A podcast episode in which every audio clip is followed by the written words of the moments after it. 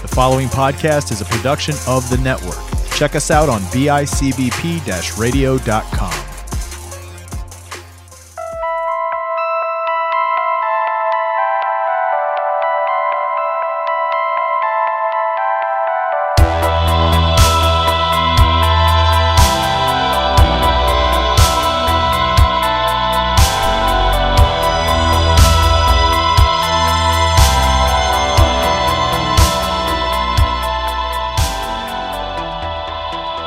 What's up, everybody? Welcome back to another episode of Out of the Shadows. I'm one of your hosts, Chris Chavez, joined as always by Jim Clark, Hey, hey, how's it going? JC, The big JC. No, not the big Jimmy JC. C, Jimmy C. Big JC's Jesus Christ. I ain't. I Did ain't you? Cool. Almost, bro. Got to grow that Yeah, hair out yeah, again. Yeah, right. um, did you have a nickname growing up? Did people call you Jimmy, Uh, Jim, James? Uh, most people, all my family call me Jimmy. A lot of people at school call me James. They used to call me when I played football. They used to call me Clark Bar. Um, when I would play Bar. hockey, my friends would call me Jim Gina, but that's a whole nother story for Yeah, another was day. this? Yeah. Did you ever have a nickname that had nothing to do with your name? You know, like some people are called like Moose. You know what I mean? Like the big Yeah. dude named Moose isn't really Moose. His name's like Timothy. No, I don't think I ever had. Like I said, dude, I wasn't cool. I wasn't that cool. I wasn't cool to have a nickname. Yeah, I never had a nickname really. Well, my family gave me a nickname. Like I had my own nickname with my family, but Mhm. like my friends, I never had a nickname with my friends. It was always Chris or my Yeah. last name. They call me by my last name as a first Oh, name really? sometimes too, which is cool. I, I don't care. Actually, I like that. I like when people call me by my last name instead. Interesting. Um, but yeah. Anyway, Hmm. uh, this is out of the shadows, bro. yeah. We're here to yes, talk it is. movies. We're here to talk horror movies specifically. We're here to talk. So far, it's 80s horrors movie. So far, it's 80s horror movies. Uh, kind of following along the the uh, the layout of films dis- discussed in the uh, the documentary Into the Darkness. Oh no, sorry, In Search of Darkness. Um, did you watch any of the second part yet? No, I haven't. I I, I have it downloaded. Um, yeah, same. but it's been I've been a little busy. Same here, dude. But I it's like it's I'm itching to. I'm Yeah. itching to where I can have an entire four and a half hours to just watch it straight. Because I did that once. So that's how I watched the original. Was on a weekend. It was I was we had nothing to do, and I was just like, I'm just gonna wa- fucking watch this. And then four and a half hours, I just sat and watched just decade after decade after decade. And I paused it, made some lunch, came back, watched the rest of it. see that's yeah that's the way to do it. The first time I watched the first one, I uh I, I broke it up in half one time, half the second time, and yeah, I Mm-hmm. think it's better just watch it straight through. You know what I mean? Yeah, exactly. Um, so yeah, so we're we're we're talking horror films, and uh, it's not like they don't know what we're talking about, right? If you downloaded this and you don't listen to us, you saw the title of this episode. Uh, if you listen to us, you already know we discuss what we're watching next on the last episode. So this episode, we're jumping right into uh, a film based on the novel by Stephen King, but produced and directed by legendary. I would dare say a legendary director. That's an understatement. But okay. Stanley Kubrick, The Shining. I don't suppose they uh, told you anything in Denver about the tragedy we had up here during the winter of 1970? I hired a man named Charles Grady as the winter caretaker. And from what I've been told, I mean, he seemed like a completely normal individual. But at some point during the winter, he must have suffered some kind of a complete mental breakdown. He ran amok and uh, killed his family with an axe. Well, you can rest assured, Mr. Ullman, that's not going to happen with me. That's right. Mom, do you really want to go and live in that hotel for the winter? Sure I do. It'll be lots of fun. The only thing that can get a bit trying up here during the winter is uh, the tremendous sense of isolation. Is there something bad here? I fear you will have to deal with this matter in the harshest possible way. I do that. I killed you and Danny. You did this to me, Didn't you? I'm not gonna hurt you. I'm just gonna bash your brains.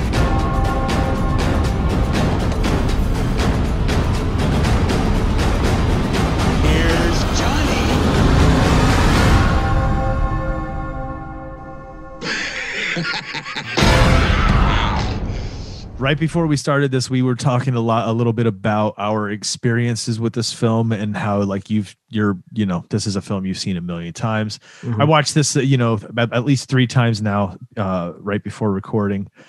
And this film, I mean, this, there's so much to talk about with this film, dude. This isn't even a film where we start an episode where it's just like, hey, so what did you think?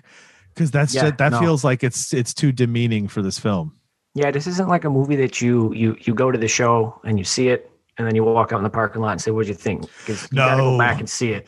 This is the shit you sit with. views. Right. Yeah. This is where you walk out of the theater with your friends and you both look at each other in silence and then you walk to the car and you get in the car in silence and you both kind of just sit there before you start the car, right? And you're both Yeah. just kind of like, what the like there was so much to unpack here. Yeah, no, definitely, dude. Un, uh, uh, uh, definitely up there on my list of films, horror films in general. But uh, uh, I don't know if you know this, but I'm a huge, huge, huge Stanley Kubrick fan. Like he's my I didn't know that. That's favorite cool. director, dude. Really? Love Stanley Kubrick, and I haven't seen all his films, but I don't. Yes, he's my favorite director, but I feel okay not having seen all his films Right. because he's not making any more films. For those of you who don't know, the guy's dead. Um, so this gives me this gives me new Stanley Kubrick material to experience. Enjoy you know what I mean? go. Yeah. Yeah, yeah. Yeah. Um so yeah, dude, Stanley Kubrick is one of these directors that can be very divisive in in the film world, right? And and people who like to discuss film and people who like to discuss this kind of thing, he can be very div- divisive in that um there's no doubt the man was a genius. The man was a legit Oh, yeah, genius. like the vision he had for how things would look on a screen, right? And what Mm-hmm. he needed from actors and actresses and and his even I mean even down to score. Like he had his hands in everything when it came Oh, to yeah. the making of this film, his films. Um so there's no questioning genius, right? There's no questioning just the brilliance of what this dude could do. Uh the innovation, some of the things he was cutting edge in certain things, right? Like he uh, some of the uh, some of his shots and some of his, his the choices he made in filmmaking uh, would go on to be duplicated after that. Oh yeah, the guy was the guy was miles ahead of his time, man. And and then there's people who will accept that but also say he was a maniac the dude was was absolute like so you have method actors right you have actors who they get a role and then they it's like for me to be able to portray it well i have to become this. So i'm going to start starving myself a little bit. I'm going to put myself through turmoil. I'm going to i'm going to live on the street for a little bit just to see what this feels like right? And so i can i can be informed in how i react a certain way. This was like a method director dude. This was a guy who like went out of his way and to whatever needed to be done to get what he needed on the film he was going to make sure it got done. Well, uh, and he was they say- meticulous in his well, you know how they say that there's a there's a fine line between genius and insanity. So I, think he was honestly, I think he was at least when it comes to his films and when he was working, yeah I think he was riding that line pretty damn close, dude. yeah yeah But it it, it paid off in the long run. yeah for sure. Every sure single time, for sure dude every time. um And you know he was a he was a photographer before he was a a, filmmaker. i did know that yeah so that's where yeah. he was able to train his eye and, and really really figure out what he wanted out of out of every single shot. Yeah no exactly dude. And and just the, the the level of perfectionist that this guy was man. Just do it again do it again. That's good. It's great. Let's do it again do it again do it again. You know what i mean? Just yeah. for Yeah, for dude. the for the for the love of the art and the and the and the end product there was no there there, there was no like stopping mid uh, mid stride. If he didn't like it if it wasn't good enough just keep going keep going. We'll do as many takes as we have to yep. you know? But- and just as polarizing as this dude was dude you could say the same for this movie. Oh yeah. Like like again film film fans and film critics cannot deny that there's something that makes this movie um whatever what it is. It, it makes it this kind of this this this iconic piece of film in in in in film history right like i don't know how to uh, like it feels like there are word the words are failing me in regards to how this film is seen right oh in yeah the, in I, the I horror way, community dude. in the horror community, this movie, like people look at this film and are just like, you want to see expert ghost storytelling, right? Expert storytelling in terms of watching someone going mad. Like you watch this film and watch how it's done and how beautifully it's done and how how intense it's done. Um, so nobody denies that, but there's people who will look at this and say this movie's too slow. Yeah. Well, uh, again, Chris, I, I've mentioned this before. It's um, it's it's part of the the time period. You know what I mean? Because more so back then, the films were a little bit slower, and we've seen that with the films we've already been watching. Yeah. Uh, but also, just that's just Kubrick's style. Like if you've watched any of his other films, look at 2001. Oh yeah. You know what I mean? Like, Oh, yeah. Look how slow that movie is, but look at how remarkable that movie is. You know Yeah. what I mean? because it's the point right it's Yeah. like it's like saying you can have move you go to a water park and sure you have the the giant slides right and you have Mm-hmm. the the crazy wave pools and you have the surf things but you also have the lazy river and the Yeah. lazy river's chill and you like that fun, and dude. you need that and if you get what you know there's people who get enjoyment out of that kind of slow uh you know taking taking your your your enjoyment in and you're right he puts his films out in that kind of way and and it's like uh you're not going on a roller coaster ride i want to put you kind of like in willy wonka's little boat t- through the tunnel and take you through it slowly and show you the Yeah. madness as it unfolds right Yep. Um but there are there are people who are to who are to say that's the that's a part of it. There are people to look at it and say um you know it's not what stephen king wrote and stephen king himself has has famously been very vocal about not liking this film uh, n- Mhm. as a representation of his work. Now he likes it as a stand as its own thing. He he says you know it's a br- he, there's no denying it's a brilliant piece of of art. He goes however it's not what i wrote. It's not my See, story. I think when the film originally came out, he didn't even like it that much. I, I, I, I think he grew he, He it- it grew on him, and Yeah. I think part of that is because of the acceptance of the film in society and how much Yeah. society enjoyed it and liked it. That he kind of couldn't deny that part of it. right I think I think that that um, resentment of his towards the movie comes from his. Uh, I mean, when, if you, I don't know if you've ever read the book, but the Yeah, book is a very personal story for him yeah and and he wrote a first copy of the uh, uh, the script uh, for the movie, and he gave Yeah. it to Kubrick, and Kubrick threw it away and did his own thing. Yeah.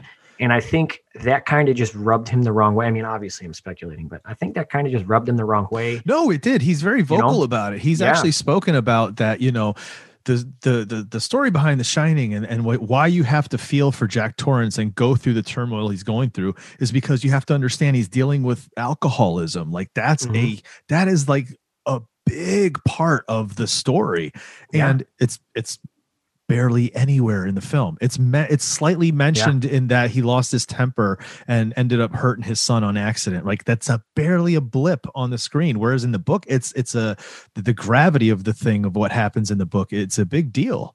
You know what I mean? There's so many Yeah. different things and themes in the book that King was just like, dude.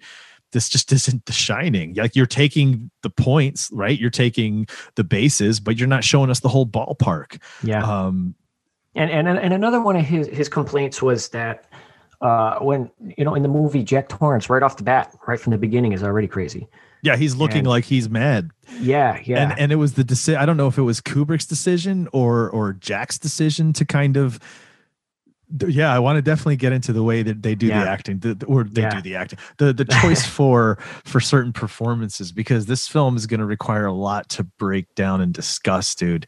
yeah. Um, but just last thing to say on that was like just to say, you know, there's people who will look at this film and it does, it gets these two reactions because there are people who will will critique it based on whether or not it's the book. Um, but yes. for me, outstanding. It's an Oh, yeah, outstanding I mean- piece of film, dude. Even even when the film came out, it was it was uh, it got a lot of mixed reviews, and the critics were not very favorable of it. I mean, obviously, a because it's a horror movie, Yeah. uh, but again, b I think part of it has to come back to that that slowness. You know what I mean? Yeah. And um, and even Brian De Palma, who directed um, uh, Stephen King's uh, Carrie, uh, even came out and said that it Stanley Kubrick does not know how to make horror films. Obviously, obviously, time uh, time can attest that uh, views change. Yeah, And, no uh, kidding.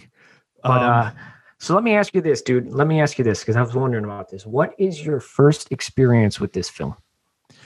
oh, my first How, how about this? Your first experience with the story. in general? Uh, was through the film. I didn't read the book till after I already see, had had known and seen the film.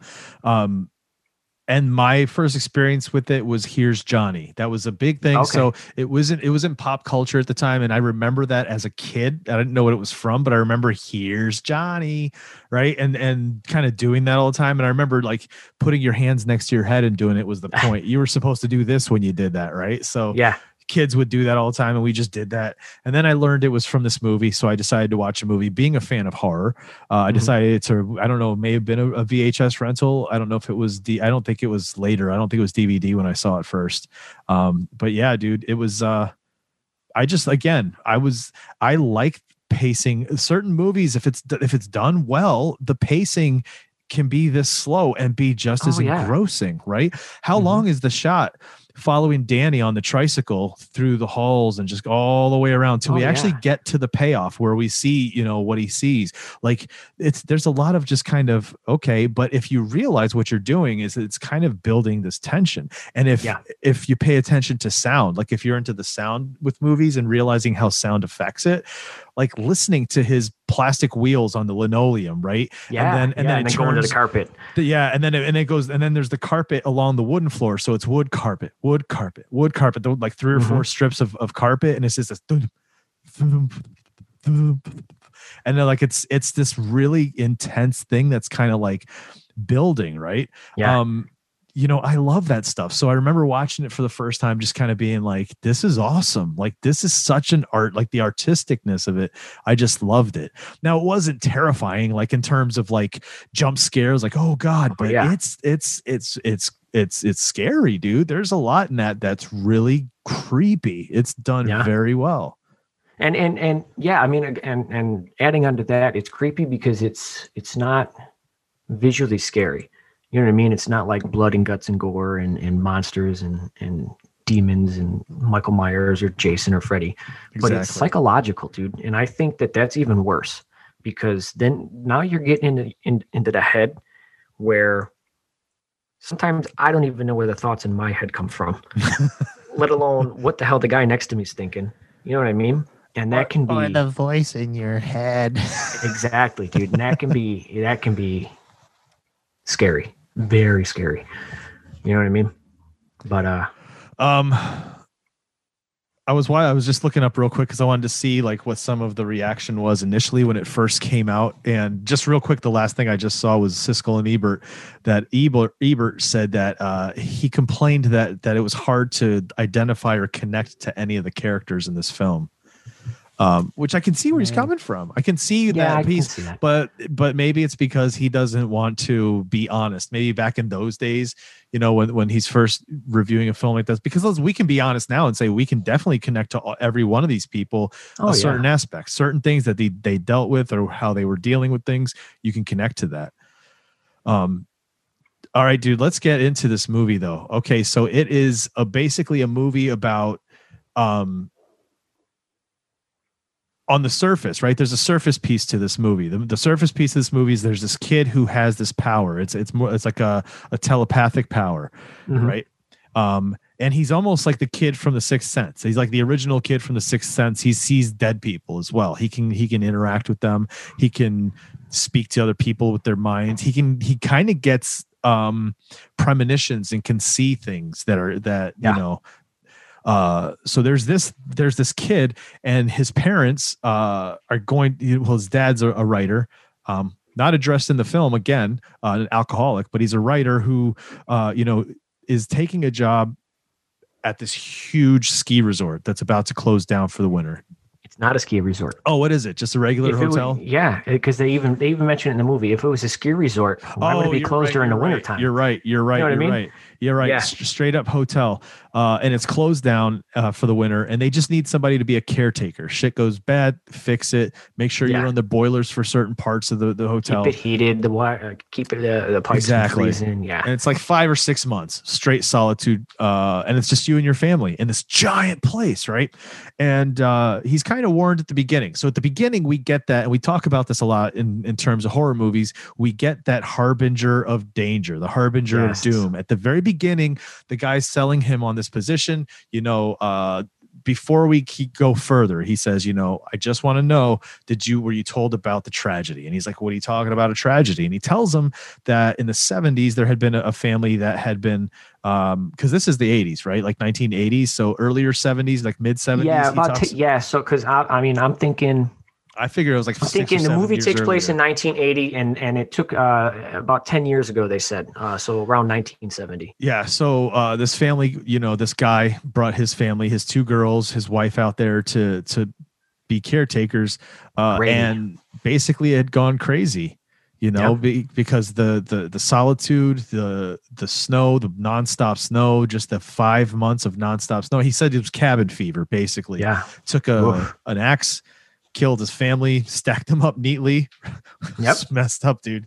Um, but yeah, so he did he does this, right? And then uh so so he and and so we the, the, dad's just like yeah no worries we're good you know i want to write a book my wife she loves ghosts and stuff she likes that Yeah. stuff so uh, she'll enjoy that atmosphere my kid just wants to roam around and play so they go out there and um, we get jumps in time. And as the jumps in time go along we start to see that solitude is really not helping that Yeah. whatever's going on in this place whatever you know evil there is whatever you know spirits there are that are out there that are affecting the people in this house and bringing the ghosts around like this whole thing it's it's it's getting to the dad. He's actually it's starting to affect him. He's interacting with the ghosts in, in the bar having you know drinks. Um the there it's it just he, he ends up basically doing the same thing that happened the 10 years earlier chasing his Yep. family down with an axe uh and you know I don't know. I don't. I'm not. It's not a spoiler alert, but this is kind of a film that maybe if people haven't seen, I don't want to. You know, I don't want to give it all if away. you haven't, but if you haven't seen it, stop now.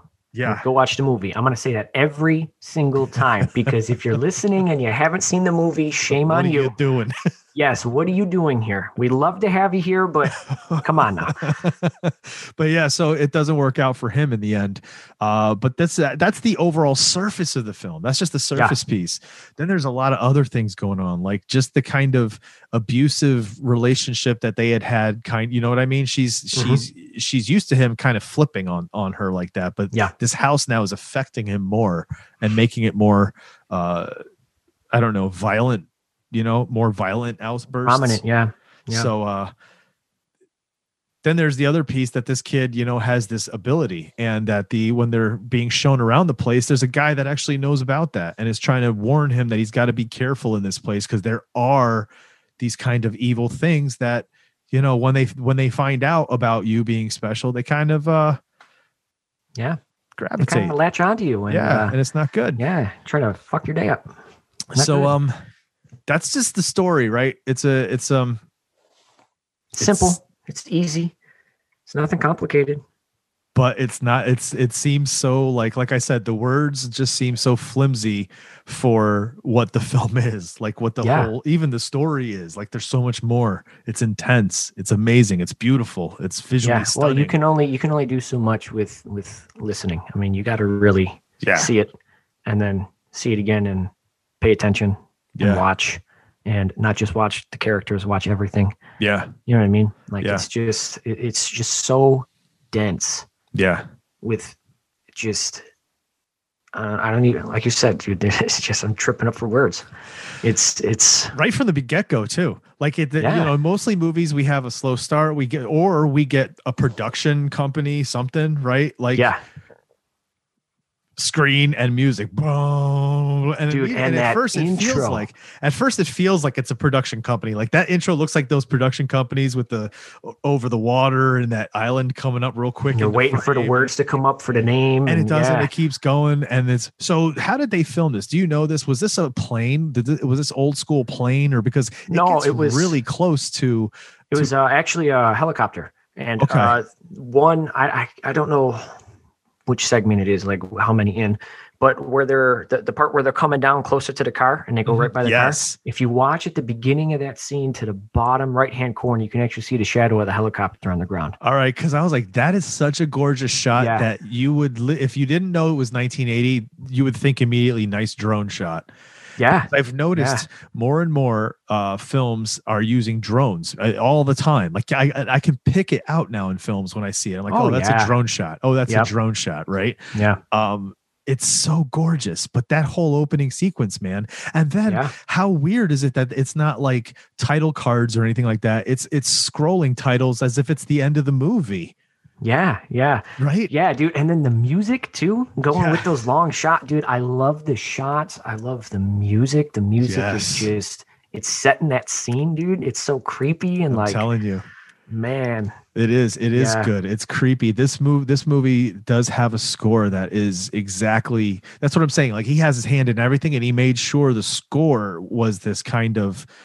Um, it fit. It fit. Like if you look at 2001: Space Odyssey and you listen to the score on that, like he- knows what he's doing when he uses music to kind of get a feeling across for this film, and it works oh yeah, in all the different moments you know in the quieter moments in the moments of unease uh in the in those just grand sweeping views of of of you know just the way he took shots and and the way things came at you. And dude. And and you know he has this tendency with his films to hire a composer and then not use any of the music and and he did it for 2001 and he did it for this movie there's only a couple pieces that the original composers actually composed that are actually in the film other than that it's it's already music that's been written classical music that they might have re-recorded it in a certain Yeah. way to get in a certain aesthetic to it but it's all music that That's amazing. and been written that's and it just amazing fits and he just throws it in there you know That's It's amazing. crazy, dude. Yeah, he's very meticulous in terms of sound. He uses the sound to literally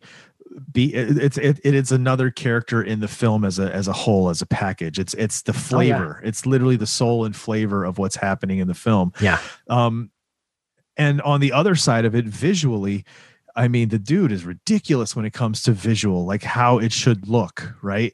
Um, the idea of, of, I mean, just look at the the shots of of the hallway, the symmetry, the symmetry, right? Symmetry, how yeah. the the colors too, just the different color palettes used for certain shots. Um, the like the shot color from palette between the carpet in the hallways to the carpet in 237 yes, yeah the, the colors of the, the bathroom in 237 Yes, dude. The Yeah. the overhead shot of the hedge maze, dude. Just all these different things that are Yeah. just so visually stunning to look at. It's like it's it's like food for your eyeballs. Your eyes just, Yeah. want to eat that shit. Like, oh, that looks so nice. That looks so good. Give me more, right? And Yeah. he does. He delivers every time. And then even if you want to walk away from symmetry shots and gorgeous shots like that, how about the shot? The, like there's certain times where it was like, man, shots of like you know a center center framed uh um uh jack nicholson right chin down stare. Yes Kubrick the stare, yes. exactly um or how about when he's just sitting on the edge of his bed and danny's coming over there to get his fire truck right and is Yeah, he's just all mad yeah. kind of weird looking and just yeah that seems a little cringy to me but staring Yeah. at him. You know what I mean? But it's just this the way it's framed and the way he's he looks, dude. I mean, he knows what he's doing. And I was Yeah. just saying how that you know, where's Johnny? Like he knew like this thing. Like it's just scary that it's just there, just slightly pushing through what should be keeping you safe. You know what I mean? yeah yeah Dude, the dude, And then- he was like, oh, and then you take that one step further how beautiful that shot is but then you put everything together that you've seen in this shot and it completely doesn't make any sense you know what i mean like when he's going around on the, in, in- on the big wheel and doing the hallways okay now if you take that and you compare it to uh, you know maybe another scene of them downstairs it just doesn't make sense none of that makes sense it's all like discombobulated and it's not uh, supposed to be a clear cut no, real path. You know what I mean? And that kind of adds that that that next level of. I mean, if you're paying attention, obviously you're not gonna. Uh, I mean, on your first viewing, you're probably not going to catch that. But, then it's it's, it's back you- subconscious though. I think I really think it's, there. It's, yeah, throwing you disorienting. off. It is Yes, disorienting. Exactly. And he you does know? other things like there's this scene, uh, this scene where uh, um, uh, Jack and Wendy. Wendy comes in. He says, uh, "You know, whatever you hear me doing in here, whatever the fuck you hear me doing, stay out."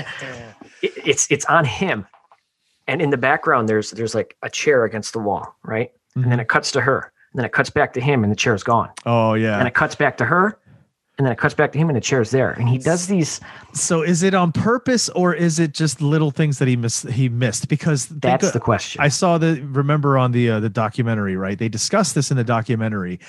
The scene where he's chasing Danny and Wendy through the hedge maze at the end in the snow, right? Yes. No breath. Yes. You can't see any breath because they're on a stage. They're, it's shot on a stage, so it's not Mhm. actually out in the ice cold, but there's no breath.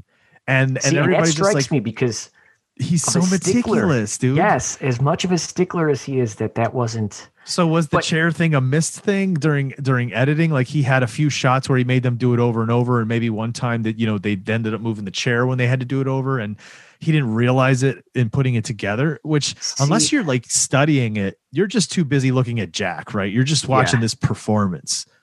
See, and that's and that's and that's the real question. I really don't have an answer to that, and I can't even fathom to guess because Yeah, it's Stanley Kubrick. The guy takes that c- close of care with every single frame that I would think he would catch that and fix it. Now, I did read, you know, interviews where with somebody who, who worked on the production that said, uh, you know, especially with the um, shots of Danny riding around and how it doesn't match up and, and make a, a logical um, actual path. Mhm. Uh, they said, um, you know, we just had to do what we had to do because of the set yeah, but then I've also read other things where you know people have said no, that's intentional. I mean, come on, it's Stanley Kubrick. He Yeah. he, he does everything. There's everything's done for a reason, and I and I I don't know. I really don't know because it's so it's so one way or it's so the other that you, there's no middle ground. It's either Yeah. it was done on purpose or it wasn't done on purpose, and you don't really know. However, whether it was done on purpose or not, it still adds that level of uh, uh, what's the word? Uh, discombobulation, I guess. Yeah, of, uh, disorientation. disorientation. yeah, Yes, and it it adds to the film. So there there's this thing that we call happy accidents, Mhm. and I don't know if he's making happy accidents, but if he is, It all came shit, together, dude. for him, man. yeah. Yeah, Um, and you got to add you got to add the performances too. The performances really just elevate a lot of this film, right? Um, Jack Nicholson, just I mean, he, the dude is Nicholson, legit dude. legend. Everybody, you know, the dude's a coo- such he was always Hollywood cool, and and his the eyebrow thing and his way of talking and the way he Yeah. smiles and his eye, like his whole face, he would just exudes cool, right? So much so that you know, in the '80s, you get this young up and coming actor that decides he wants to be a young Jack Nicholson and Christian Slater. Have you ever seen Christian Slater act when he was younger, dude? No, no, no. Oh, Oh, I, I might have. I don't know off the top of my head. Though. Yeah, I'm gonna. I'll. I'll. I'll if you have you ever seen the movie Pump Up the Volume? No. That's gonna be a movie we watch together, dude. All right. All right. we'll get into that. sure. Anyway, the dude, you know, his performance, but in this, in this, it's not so much cool as unhinged or slightly, like you said, immediately looking like he's going mad. Yeah. Like the the choice to to deliver lines a certain way or with certain looks and certain facial things makes me again it makes you question was this on purpose or to to make you feel uncomfortable from the get-go? Which you already felt because of the music at that very opening just kind of mm-hmm. you know title sequence. Or is this kind of jack trying to be you know this other way of doing it and he can't help it because would somebody else have played it? You know what i mean? As Yeah. Well, I mean, look at somebody else did play it in what was it, '97? oh yeah yeah yeah yeah i never saw it yeah never saw I it saw parts of it, and it was just. nah, you can't, dude, because it. it's like if if not, then what you're doing is an impersonation of Jack uh, Nicholson playing Jack Torrance, right? Yeah. Uh, but it's he is he's the role, and so the the whole time, all the time he's around, and there's a delivery, there's this uncomfortableness. The way he does it, man, he makes it so that you're you're nervous. Like the scene you were just talking about when she interrupts him in the middle of that writing, right? It starts out normal enough, just a slight irritation. He's he's speaking normal toned. Yes, you can tell he's irritated, but he's talking right. But he's And- keeping it level. Yeah. Yeah, and as she continues to go, but her she's not picking up at all on any No. irritation, and she's got this happy go that thing, and you could tell it's just irritating him, and it's bothering him that she's that happy that he needs to knock it off quick, and Yeah. he just starts to elevate right, and back and forth, and then you start to see her realize it and pull back. She's almost like that that that helpless doe right with a Mhm. giant hunter over her with a gun like she's just there like like oh i'm sorry you know what i mean like and it's Yeah. like it's uncomfortable it's like what it's like being in the middle of a room and literally seeing a relationship where it- it's that abusive and like you're witnessing it happen but you can't really Yeah. say anything it's very uncomfortable to watch that scene you know what i mean Yeah. Yeah. For sure. Dude, the performances good See, lord I uh, okay. So Jack Nicholson is obviously a drop in the bag. Obviously, Jack Nicholson, great, Yeah. great. Yep. I don't like Shelley Duvall's performance in this movie. Really? I don't, and I never have. And every I time like I that try to like mousy. it, just I just don't. And, it, and yes, I understand, and I know the things that she went through for this film and what Stanley Kubrick put her through Mhm. for this film. But I still don't like her performance, man. I it's just not. I don't know. I just don't think it. Personally, I just don't think it's good acting, dude. but I, I've always felt that way. And Yeah. Every time I try to dive back in and, and change my mind, I just I can't. Yeah, see, I feel like it works. I feel like it works in terms of that's the point to her. Even even if it's not that she's acting, because you know that there's people who say there's acting and then there's acting where you're just kind of being yourself, but it works Yeah. for the film, so you can just be you, just act a certain, you know, be you if you were sad. How do you how are you when you're sad? Be sad. Don't overact or you know what I mean? So there's that. And I feel like that's that's kind of part of how she is anyway. There's this kind of um, you know, this this almost innocent frail kind of mousy thing about her back then Mhm. that it was it was more along the lines of her just being kind of herself but if that was her in that role like in that situation do you know what i mean Yeah. and I, I thought it went well with what was going on with jack and especially for the whole story um but yeah dude that that scene has always made me feel so uncomfortable because of the shots and the way he he just does this thing where it's right on her face and her face she's got this face that is just kind Yeah. of you know it's it was creepy and you could tell she was just kind of like oh shit i didn't and and she was terrified almost you know Yeah. i don't know i think they, they it was all good dude scatman Crothers man Oh my god, dude. how awesome is he dude Even he, even he broke down on set and started crying, from what I understand, because of how Really? grueling Kubrick was. Yeah, dude. He was like, just because they, the guy was like seventy six or something like that, and he just Kubrick again. Let's go again. Let's go again. Let's go again. The guy's like, "Fuck, dude. What do you want from me?" wow Yeah.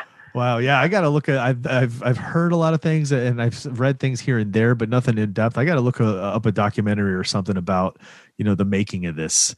Yeah. Um, Well, watch. Uh, I haven't. I haven't ever seen it, but I hear like, especially to see these types of things, especially with um, uh, what's an? Oh, Shelley Duvall. Watch the documentary that Vivian Kubrick made while they were making the movie. oh, all right. Like. I haven't seen it. I got to see it, but from what I understand, you can see it plain as day in there. Like Wow. I, I guess even like he he pulled Vivian, his daughter. His daughter's name is Vivian. He even pulled her aside and said, "Look, don't don't uh, sympathize with Shelley. Don't do that."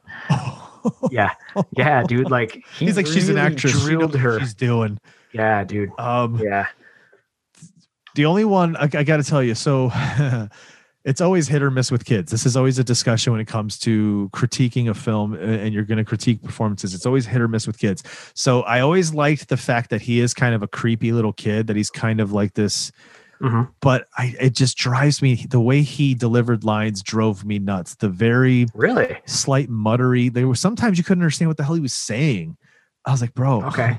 I got to put subtitles on just so I can know what you're saying right now. Cause it was, but it was good. Like I get it, right? There's this almost like catatonic state that he's in at times, but Mhm. I don't know, man. It was, I don't know. There was times where I was like, can you just please like enunciate? Cause I don't know what you're saying, kid. No, I hear you. You know, you know who I think was like. Granted, the guy didn't have much, but the first scene when Jack comes in for his interview Mhm. and the other guy comes in. I think his name is Watson, right? that guy. Oh my god, he's just. And then there's this shot where you're just watching, where they're watching him, and it was on him, and I'm like, that's really fucking weird that we're watching him right now. But then, then, dude, and then going back when when they come out to get Jack, and he's sitting there, and he gets up in the chair, and he puts the magazine down, and then uh, he tell uh uh the the hotel manager tells the other guy, he says, "Oh, go get their bags." He goes, "Fine." And then walks off. I was like, damn, salty much? But that magazine that Jack's holding and reading, Yeah. do you know what he's reading? no, what is it? Playgirl.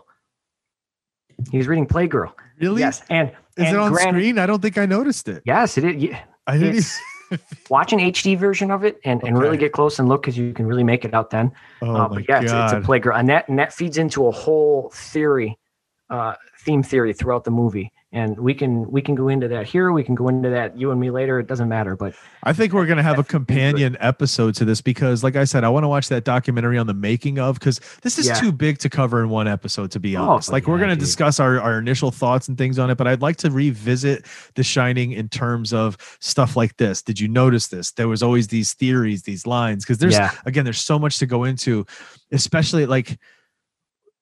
I think you can have a whole entire episode on what the what does it mean to have him in the picture at the very end oh yeah, like easily, what does that easily, mean you know what i mean dude. like there's so much Easily. happening in this film but yeah that, we'll Ah. definitely get into that um i've not i've not heard this but i'm so interested Yeah, yeah, yeah. So he's reading a Playgirl. Granted, it's 1980. I understand that. I mean, I have a couple of old, uh, like 1976, I think, in 1978, old uh, Penthouse Playgirls? magazines. Oh. No, Penthouse, because they have they have the first publishing of Stephen King stories in them. And hmm sure Back it's then, the- it wasn't i'm sure just- it's for the stories you know what? I'll tell you, there's more there's more cigarette ads and there's more alcohol ads in those magazines Oh, than yeah, anything sure. else.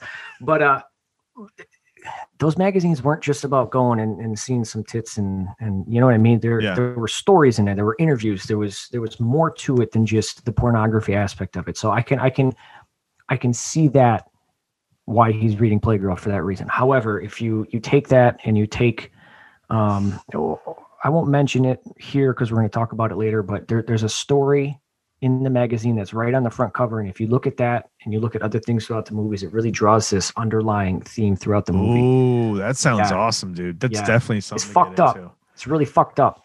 But That's- yeah, that's gonna be awesome Yeah. um lastly i think i think um yeah we're gonna have to wrap it up here soon because i don't want to go too far over uh but okay so we discussed a lot of the acting we discussed the story we discussed music i mean effects. Effects dude i mean like it looked great Yeah, I mean there wasn't much, but Blood, Scatman Crothers got a fucking axe in the chest. That looked Yeah. great, dude. It looked yeah great. F- frozen real. jack Frozen Jack, yes. The blood coming out. That's oh my god. That's it's one of the most favorite shots iconic in cinema history. yes it's the most blood iconic scene coming out of the uh, the uh, the elevators. And yes. the MPAA at the time did not let blood into green band trailers. So Kubrick went to the MPAA and told him, "Oh, it's just rusty water," and he convinced them that it's rusty water.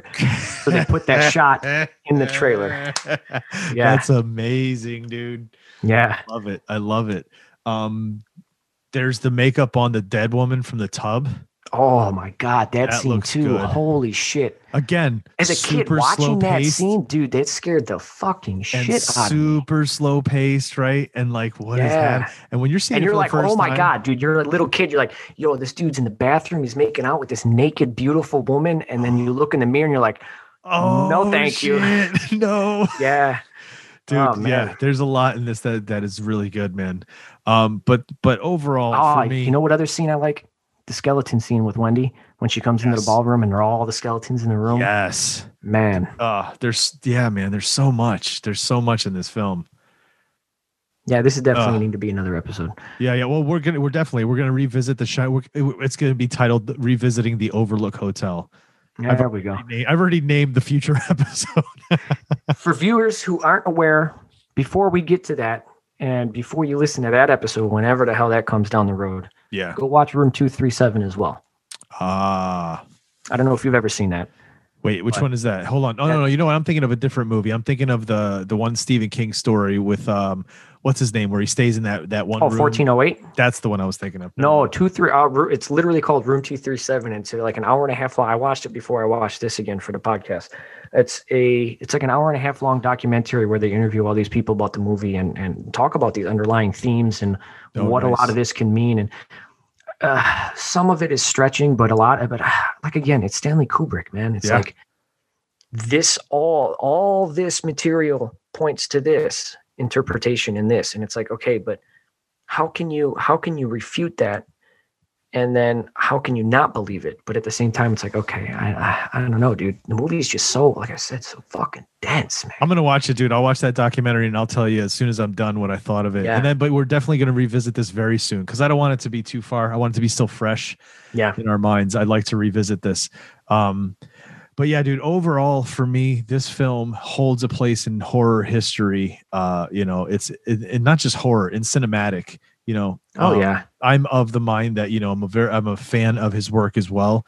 Uh, Mhm. You know, I'm a fan. You know, I'm a fan of Jack Nicholson. I'm a fan of the way this film looked, the way it made me feel, the unease. There's so much in this film.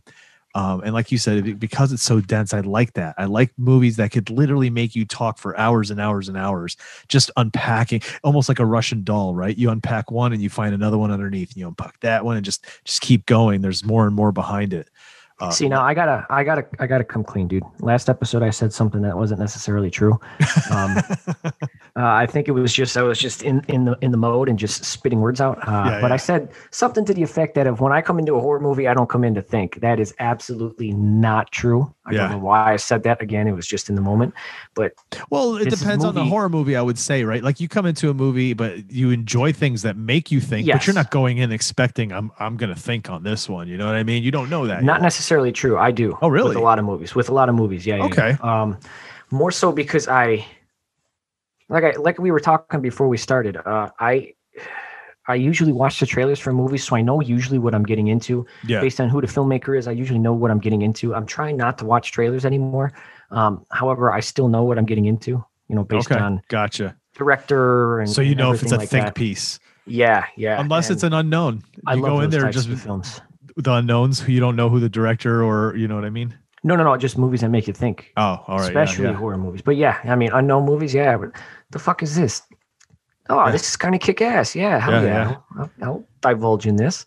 Yeah. Imagine, imagine, imagine what it was like, dude, seeing Shining for the first time when it was in theater. Like what it was like not knowing what the world was like before The Shining, and then getting I've getting that. actually seen this on the big screen.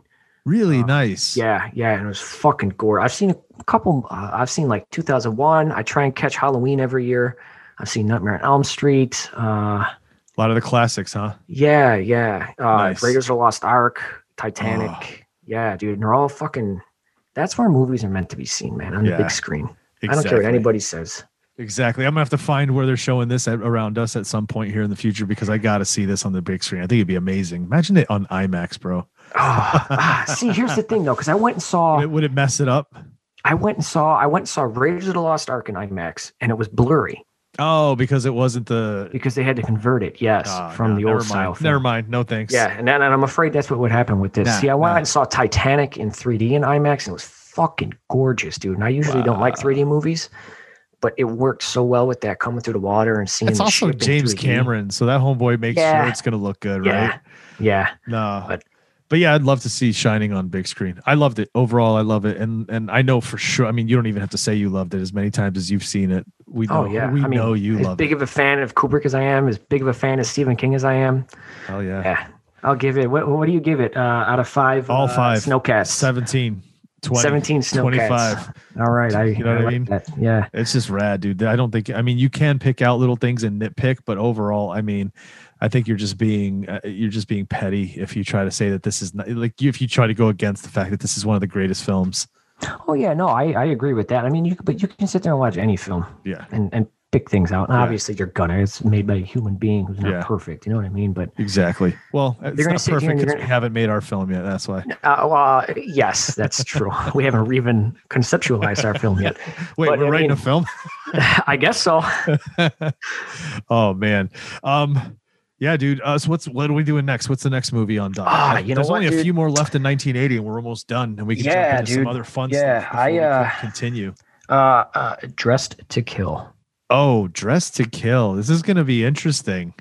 Yeah, I don't think. I've okay, this is going to be interesting. I'm really going to be interested to see what you think on this one. I'm not going to look anything up about it. Actually, the next into it. four in a row, I'm going to be very interested to th- see what you think. So, Dress to Kill, I'll be interested to see what you think. Uh, Fade to Black, I mean, it's all right. Fade to Black, Motel Hell, I'll be interested to think. But Maniac is one that I really want to know what you think. See, and I've never seen any of these, so uh, none of these four. Yeah, these are legit 1980 style horror movies. So, like, we just came off of an art film that's just considered a pinnacle. Like, this next film, the, the next few films we're about to watch is, is kind of like a shakeup that says, don't forget you're in 1980. the last, the last, all the films we've done so far are are, are, are kind of like that. I mean, maybe not so much as The Shining, but they're all pinnacles like that Yeah. in horror, especially in the '80s. The, the Fog, The Changeling, uh, Friday Yeah. the Thirteenth, The Shining. You're right. They're, now, they're now, part of that core. You know what I mean? And now we're kind of starting to get into that like, like B horror movie reel. Yeah. you know what I mean. Yeah, and but they the become real cult classics. Yeah, Yes. yeah. This is gonna be fun.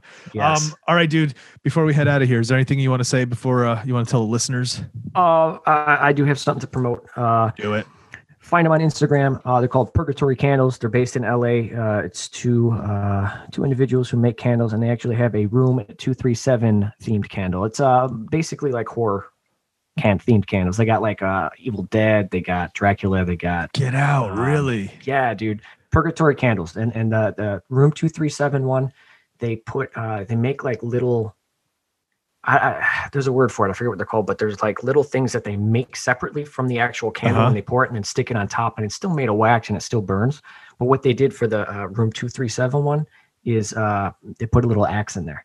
Oh, that's cool. Yeah, yeah, Purgatory candles. yeah. It's called uh Purgatory Candle Co. for company. Okay. Uh, you can find them on Instagram. Uh, like I said, they're LA based. They make them in batches. They sell out of them, and then they make more batches, and then they put them up. Gotcha. uh, so Oh Yeah, man, I, I. I have a feeling I'm going to be getting some candles here now. yeah, dude. Feeling. Um, awesome, awesome. Uh, other than that, guys, thanks so much for listening. Make sure you head over to the website bicbp-radio.com. Check out some of the other shows on the network. Make sure to throw some support their way as well. Um, other than that, you know, we're good. We're done. We're coming back at you next week with Dress to Kill. Uh, for Jim Clark, this is Chris Chavez reminding you to keep your eyes on the shadows.